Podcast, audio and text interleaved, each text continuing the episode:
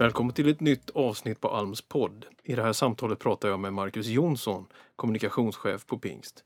Välkommen att lyssna.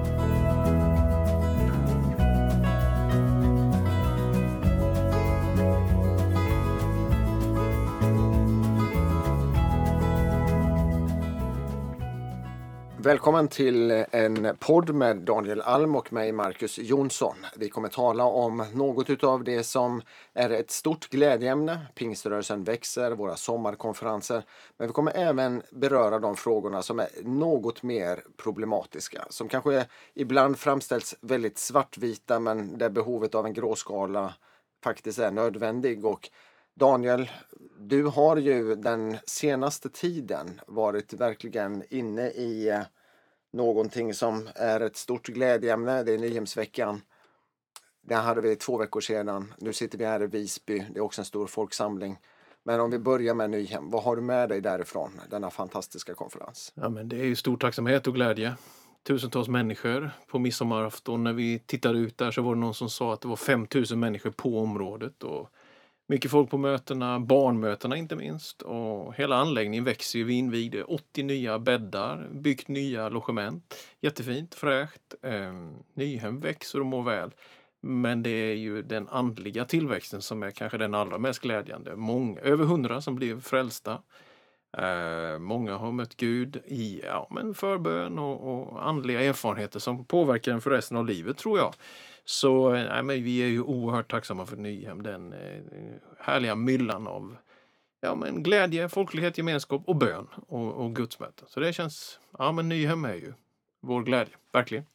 Just detta med bön märkte jag själv när jag promenerade runt på området och såg alltså spontant människor stå och be för varandra. Unga flickor som hade tre stycken, en liten bönestund mitt på Nyhemsområdet. Och en stund senare så såg jag Pelle Hörnmark stå i glasskön och be för en man där. Och man tänker att det här är någonting som sker utanför det organiserade mötet. Mm. När människor verkligen vill bry sig om varandra och söka Gud tillsammans. Vad är det för signaler, tycker du? till Nej, men det är väl den fina signalen att vi är en rörelse med många människor och att vi verkligen, verkligen tror att alla kan eh, både ge och ta emot. Alla kan så att säga ta emot något från Gud och ge det vidare. Så att jag tycker det är, det är väl egentligen bara fint att det pågår. Någonting är organiserat, någonting är samlande, stora möten, vi ber tillsammans. Men, men det här med organiska är ju... Det finns ingen motsättning där. Utan det, jag är glad att se det, för då är det ju en naturlig del av människors liv. Man ber, man ber tillsammans. Du predikar ju över mer Jesus till folket. Ja. Och detta kanske är ett uttryck för det? Ja, på något sätt.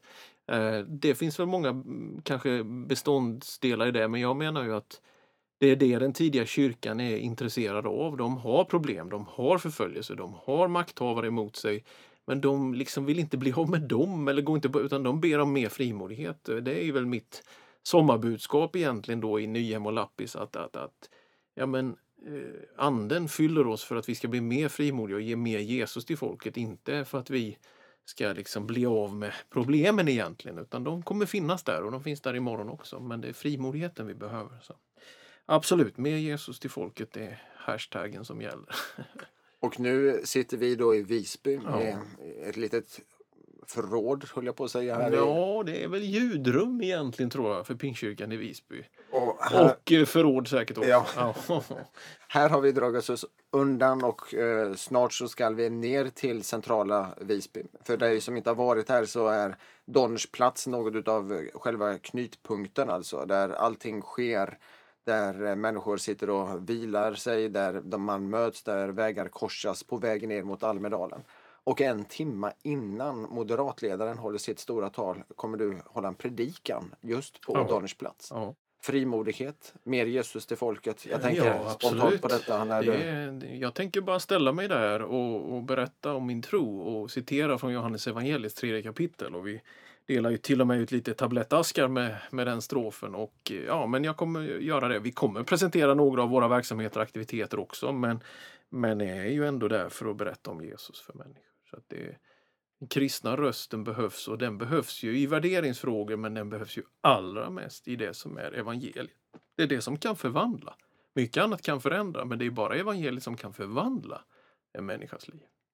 Vilket bibelord från Johannes 3 kapitel? Det är ju 3 och 17. Inte sände Gud sin son till världen för att döma världen utan för att världen genom honom skulle bli frälst. Eh, jag tror ändå att på svensk mark måste man nog ändå konstatera att det kollektiva kristendomsminnet är väldigt mycket en Gud som dömer dig. Statskyrka, eh, förföljelse faktiskt och tron är kopplad egentligen inte till frihet så mycket som jag menar att den verkligen egentligen är. Och därför har vi ett stort ärende att predika ja, men liv och frihet och frälsning och möjligheter för människor. Att, att, att, ja, just det. Här är min kraftkälla till livet. Det är inte en Gud som är ute efter mig, det är en Gud som vill mig väl.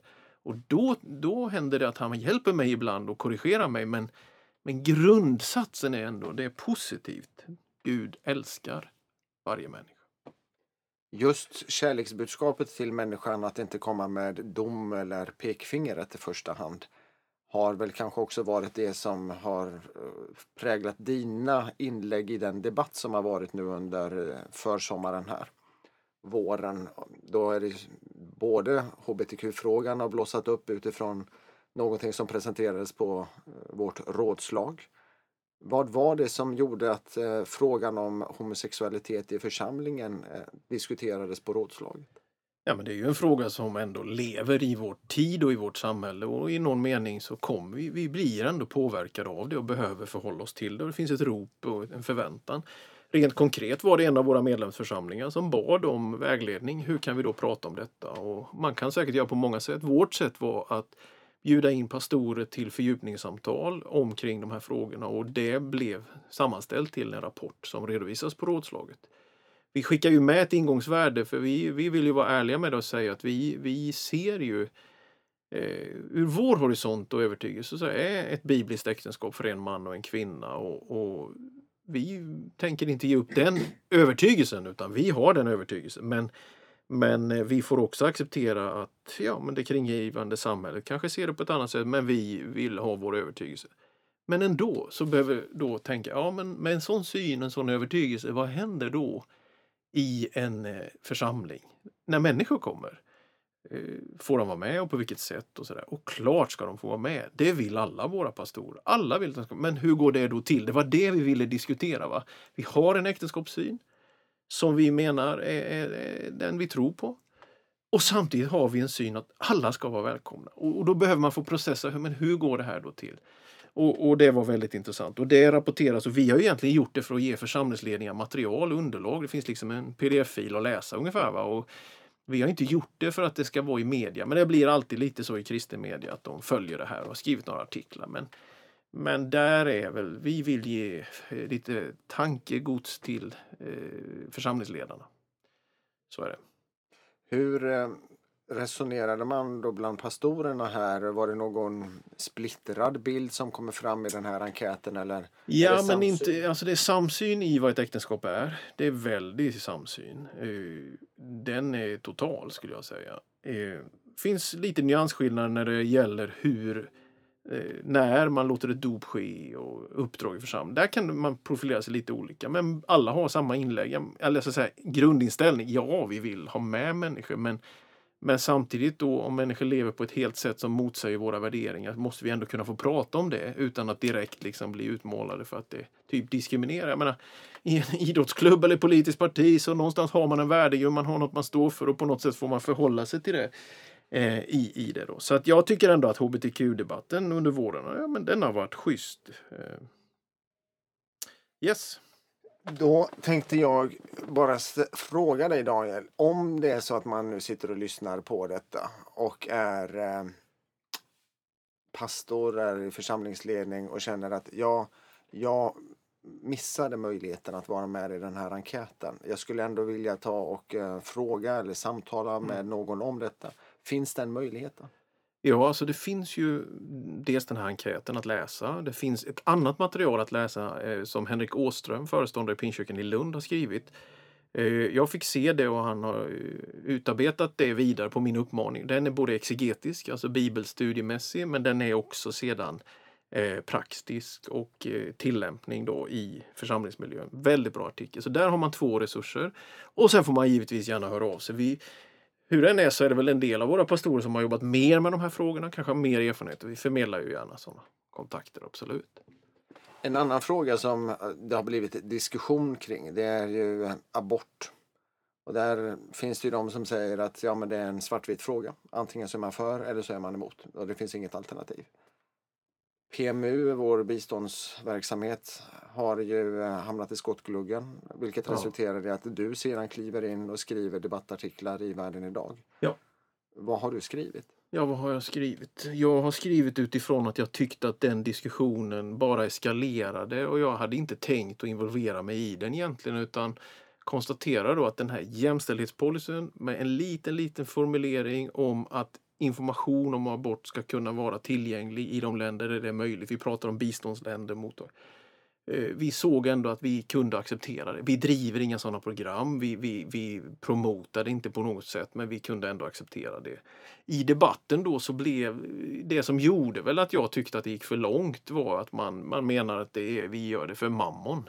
Eh, att vi vill ha pengar eh, biståndsmedel. Då. Och, och, och, när man jobbar med de mest utsatta, det är så fattigt och ont och vi försöker och, jag, och då blir beskylld för att eh, vi har en sån här syn på grund av mamma. Jag, jag, jag, tyckte faktiskt att det var väldigt oschysst. Så, så då bestämde jag mig för att ändå försöka skriva, nyansera hur vi ser. En människas värde är ju till från konceptionen, befruktningen till genom livet, födelse till död, in i evigheten. Människan är en evighetsvarelse. Människans värde är okränkbart, måste vara. Vi måste alltid kämpa för det. Unika värdet, lika värde som alla andra människor. Allt detta liksom. Självklart. Men det går ändå inte att blunda för att ibland kolliderar så att säga, den ena människans värde med den andra. Ibland, alltså vi jobbar i miljöer, PMU då, där sexuellt våld är en del i krigföring Eh, incest, barnäktenskap. Det finns en problematik runt detta som jag menar att man ändå får konstatera att det är inte så enkelt alltid. När människans värdighet blir krossad, då i de lägena är det jättemånga av de här tjejerna, kvinnorna som föder sina barn och det är ju imponerande. En del av dem eh, dör om de skulle föda sina barn. De är så sönderskurna. För det är ju det som är eh, så att säga, tyvärr strategin i sexuellt våld. Att våldta och eh, sönderskära och, och, och allt detta. Så, och då tycker jag det är ingen tid för plakat. Det är ingen tid egentligen för att, att ta hem diskussionen på svensk mark och bara teoretisera den. För att det är inte det det handlar om. Men så människans värde och människans värdighet ibland kolliderade. Och då, om det någon gång förekommer, så är vi inte för det förespråkare av abort. Och, och, och sen har jag också då sagt, och, och det har eh, kanske några reagerat på, jag vet inte, men jag menar att hur den är så är det vägen till väckelse, att människor, män inte minst, får koll på sin sexualitet och tar respekt, eller tar ansvar för den, har respekt för kvinnor, skulle minska antalet aborter. Alltså ett uppvaknande, att inte använda abort som preventivmedel och allt det. Det behöver vi. Jag vill inget annat än få ner abortsiffror. Jag tror bara inte att det i alla lägen är kriminalisering och förbud som är lösningen. Och det har jag försökt att nyansera. Eh, att det är så vi ser det. Men vi är, jag menar, vi varje abort är ju en sorg. Men sen kan man ju, vi diskuterade du och jag i tidigare samtal själva, jag menar Ta det här med spontana abort. Alltså det, det, är en komplexitet. Människans tillvaro, människan är inte ett kretskort. Människan är en speciell sammansatt varelse. var ibland händer olika saker som, ja, jag, jag, tänker bara att vi ska hjälpas åt och hjälpa så många som möjligt att föda sina barn i glädje. Men världen är tuff och hård idag. Och jag har då sett att det här är nog jag tror att med kriminaliserandet följer också väldigt mycket risker för som man utsätter människor för. Men lägre aborter vill vi ha. Absolut. Aborttal. Absolut. Självklart skulle jag säga. Varje kristen människa, det är väl ingen som vill ha aborter. Frågan är hur man hanterar det. Och ditt svar är på detta mer väckelse? Ja, men ja. ja men alltså det, det, man skulle ju kunna tänka sig att lagstifta mot synden i största allmänhet va? I, på alla möjliga sätt och kan, håll och kanter. Att, eh, en vecka i fängelse om du talar illa om en annan människa, två veckor i fängelse om du är girig, tre veckor i fängelse om du frossar i mat. Jag, jag bara tror att det, alltså om man, det, det blir en omöjlig situation till Man måste ha några grundbultar och, och värderingar och någon mening så är lagstiftandet normgivande också. Men men någonstans finns det också en gräns där man inte kommer kunna med dokument lösa detta utan det måste ske en hjärtats förvandling. Jag tror det. Det här är ju frågor som eh, har eh, väckt diskussion. Det är mm. människor som också har tydliga uppfattningar om mm. det här. Några som ibland är väldigt tydliga i samhällsdebatten det är ju Svenska Evangeliska Alliansen. Mm. Och det har ju blivit en diskussion om eh, pingströrelsens relation till just Svenska Evangeliska Alliansen. Mitt uppe i allting utav det vi talar om så har även mm. det här dykt, dykt ja. upp. Nej, det, det, det får jag ju säga var till min stora förvåning att den saken dök upp här. Det, vi har ju haft samtal under ett antal år tillbaka inom ja, men ledarskap i pingst att vi tycker relationen till CA är komplex av två skäl. Eh, och jag valde då att processa det och ta upp det och det var ju från andra samfund som ville ha de samtalen också. Så då sa vi, ja men då gör vi det tillsammans. Ja, vad handlar det om? Ja, men det handlar om två saker. Det ena är att CA i sina stadgar bara acceptera fysiska personer, individer som medlemmar. En, ett samfund, en församling kan inte vara medlem, kan inte ha någon formell påverkan. Kan tillhöra ett nätverk men ingen formell påverkan. Det andra är att man från CEAs ledning var väldigt tydlig i mötet med oss förra hösten. Att man inte ville så att säga, gå via oss när man bedriver opinion, tar ställning, skickar in artiklar, allt det här.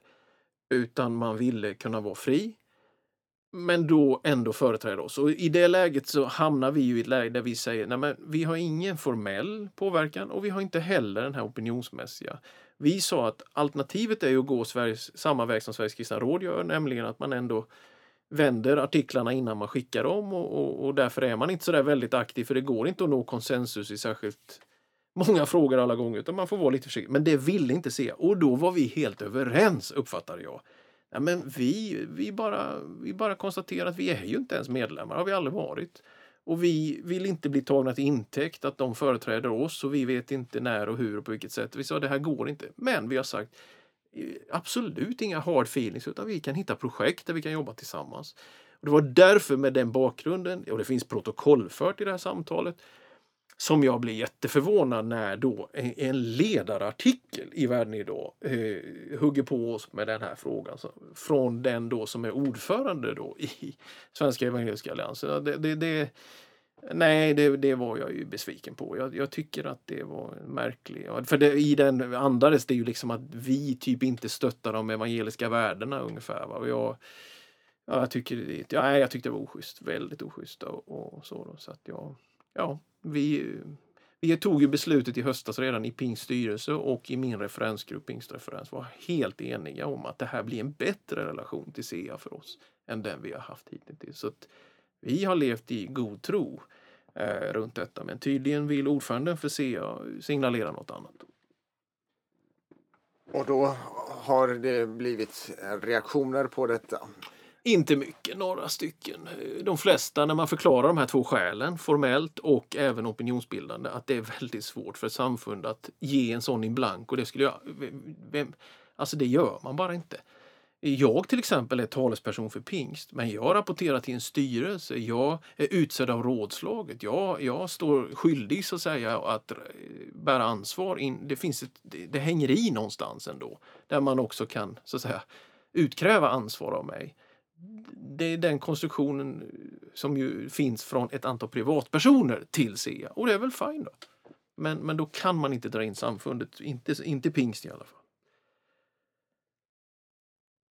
Om man ser på SKR, som du nämnde, Sveriges kristna råd, så är ju det en organisation som omfattar 27 samfund. Vi är ett utav dessa medlemssamfund.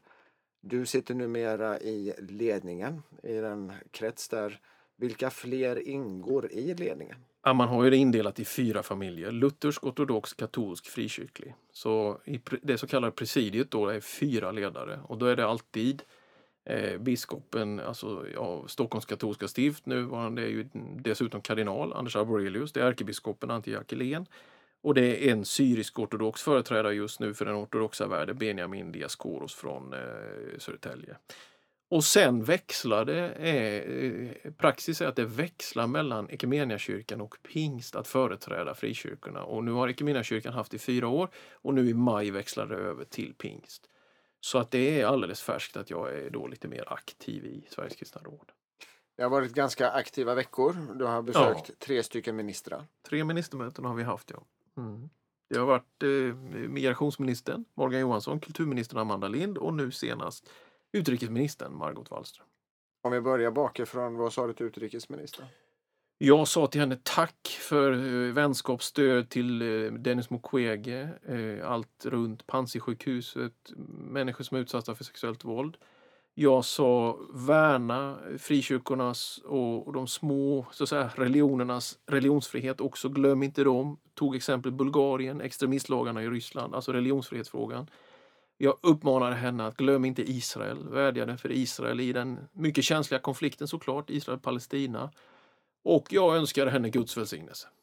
Stora delen av samtalet ägnades åt religionsfrihet. Så att det, det var det. Ja, och med kulturministern var det om statliga bidrag till trossamfund. Det finns en utredning som ligger och skvalpar. Ska bli lagförslag kanske. Och där har vi vissa frågetecken om den blir för insnävande på faktiskt religionsfriheten. Man säger sig att man ska värna den, men i utredningsförslaget finns ju en del ändå eh, intrång i den. Och med eh, migrationsministern handlar det väldigt mycket om konvertiterna. Jag var stolt att få lämna fram konvertitutredningen som är driven av en av våra pastorer i pingst, Maria Gustin Bergström och en grupp runt henne. Eh, och den respekt ändå det för med sig, att där ändå kände man i samtalet att vi nådde faktiskt en viss framgång. Att ändå, vi talade inte för döva öron i detta att bedöma kristen tro, inte utifrån teoretisk kunskap utan utifrån praxis. Jag går i kyrkan, jag ber, jag låter döpa mig, jag, jag lever ett liv som kristen nu. Eh, att bedöma det mer utifrån de eh, bevekelsegrunderna. Att det är formationen, liksom. det är inte information utan det är formationen. Alltså det, det är livsstilen och vägvalet som innebär mycket, mycket mer än om jag kan något från Luthers katekes. Eh, och så vidare. Vad det nu skulle kunna vara för mer, mer kunskapsmässiga frågor som ibland har ställts. Då. Så att de tre ministermötena, det, det känns väl ändå värdefullt att vi får finnas med där och eh, jag brukar ju säga att kyrkan har två roller i relation till samhället. Det är en, en förebedjarroll, en prästerlig roll. Därför säger jag alltid Gud välsigne till. Alltså jag tycker vi ska be för våra makthavare. Men det är en profetisk roll också, att få ändå säga någonting av ett ord av, som vi uppfattar är sant och riktigt. Så man lever med de två kunna säga ett ord av sanning, av salt, men också sprida värme och ljus och bara säga vi ber för dig. För jag tror inte vi ska tillhöra de som spär på politikerförakt. Vi ska vara tacksamma att det finns politiker som vill tjäna demokratin och Sverige och samhället. Mm.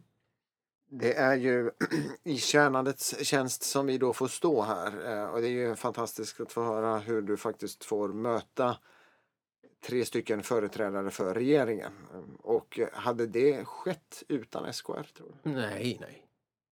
Nej, ja, alltså, allt är möjligt för Gud, men, men jag, nej, jag tror ändå man rimligt logiskt så är det via den tillhörigheten. Det är den plattform som hela det offentliga Sverige, när man tänker kyrkan, de kristna samfunden, då är det Sveriges kristna. Utan det finns ingen, ingen, ingen motsvarighet.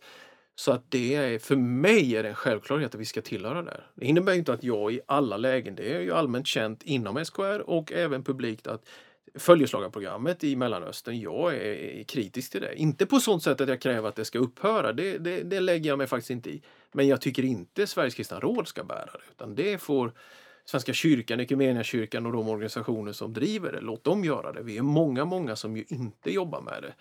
Så det, jag menar, det, det, är inte så att vi bara sitter där som nickedockor utan, utan vi är ju kanske den röst som, som då i Mellanösternfrågan ändå vill vifta också för Israel. Eh, inte där heller på ett ensidigt, jag menar, ja, judar och palestinier, någonstans drömmer man ju ändå om fred i all sin kanske naivitet ibland, men vi vill inte ge upp det heller. Men, men värna också Mellanösterns enda demokrati. Värna också att det judiska folket har en hemvist. Det måste vi ju, det, det vill jag ju ändå stå för att göra. I alla väder. Pingströrelsen, om vi tar och tittar på den, så har vi ju eh, en rörelse som växer här. Vi hade rådslaget då nya församlingar välkomnades upptogs. Mm. Det var både mer etablerade församlingar och nya församlingsplanterade Mm. resultat då som togs upp i gemenskapen. Elva stycken. Elva stycken. Ja, det är, det är en stor glädje i, i, i ändå den situation vi är i.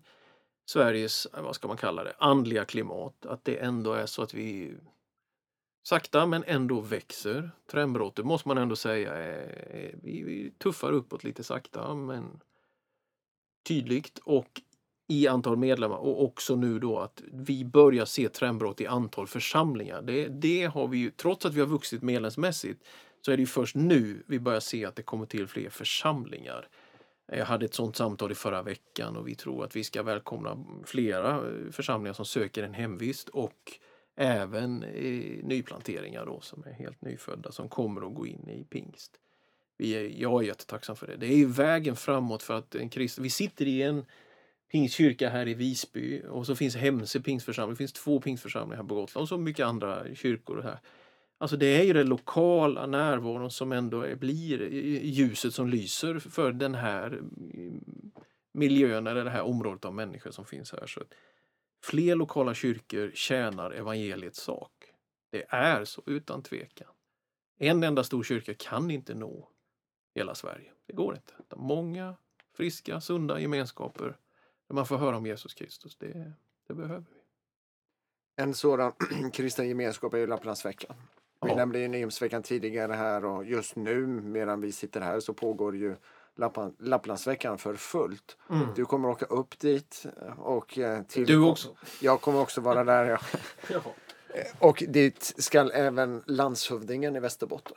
Ja, kommunalråd från Lycksele, ja. Det är för att vi firar 100 år. 1919 bjöd Rudolf Danielsson, pastor i Betaniaförsamlingen Husbondliden, in till bibelstudier. 15 personer kom, evangelister i Lappland. Och det blev starten på något som var i en ladugård tror jag till och med först. Och sen flyttade så hyrde man ett tält på 30-talet och sen köpte ett eget tält och så har det varit tält sen dess.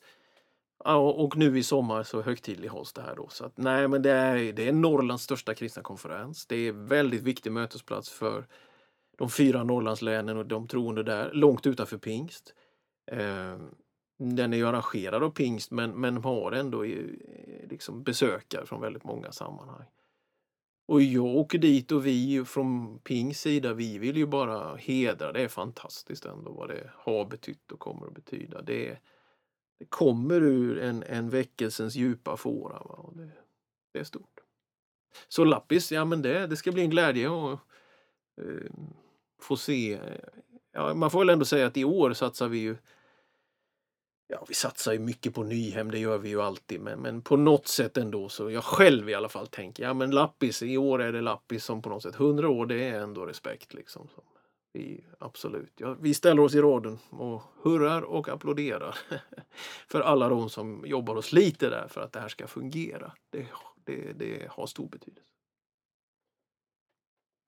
Jag tycker att eh, det är ju kul att få se också hur en folkrörelse verkligen har eh, hållit sig kvar under en så lång tid. Alltså det är ju ett helt sekel vi talar om Ja, faktiskt. Så att nog har det påverkat. Eh, Nu så ska ju vi kanske inte ta lyssnarnas tid mer i anspråk här. Det är mycket som ska göras. Men jag tänker att man avslutningsvis kan eh, ge en uppmaning om att be för det vi har talat om. Be för makthavarna utifrån den prästerliga tjänsten faktiskt som vi som kristna står i. Men även också be för eh, pastorer, ledare. Viktigt att eh, komma ihåg det, inte minst också under semestern och sommaren då kanske gudstjänstbesöken eller mötesbesöken tar och skiftar i prioritet eller om man har möjlighet att besöka dem för att man är bortrest. Men med den lilla uppmaningen och önskan om en trevlig sommar, en välsignad sommar, så tackar vi dig som har lyssnat på det här samtalet med Daniel Alm och mig, Marcus Jonsson. Tack för att du hörde på det här samtalet. Vi tror att det är viktigt eh, att ta med sig de här frågorna in i framtiden.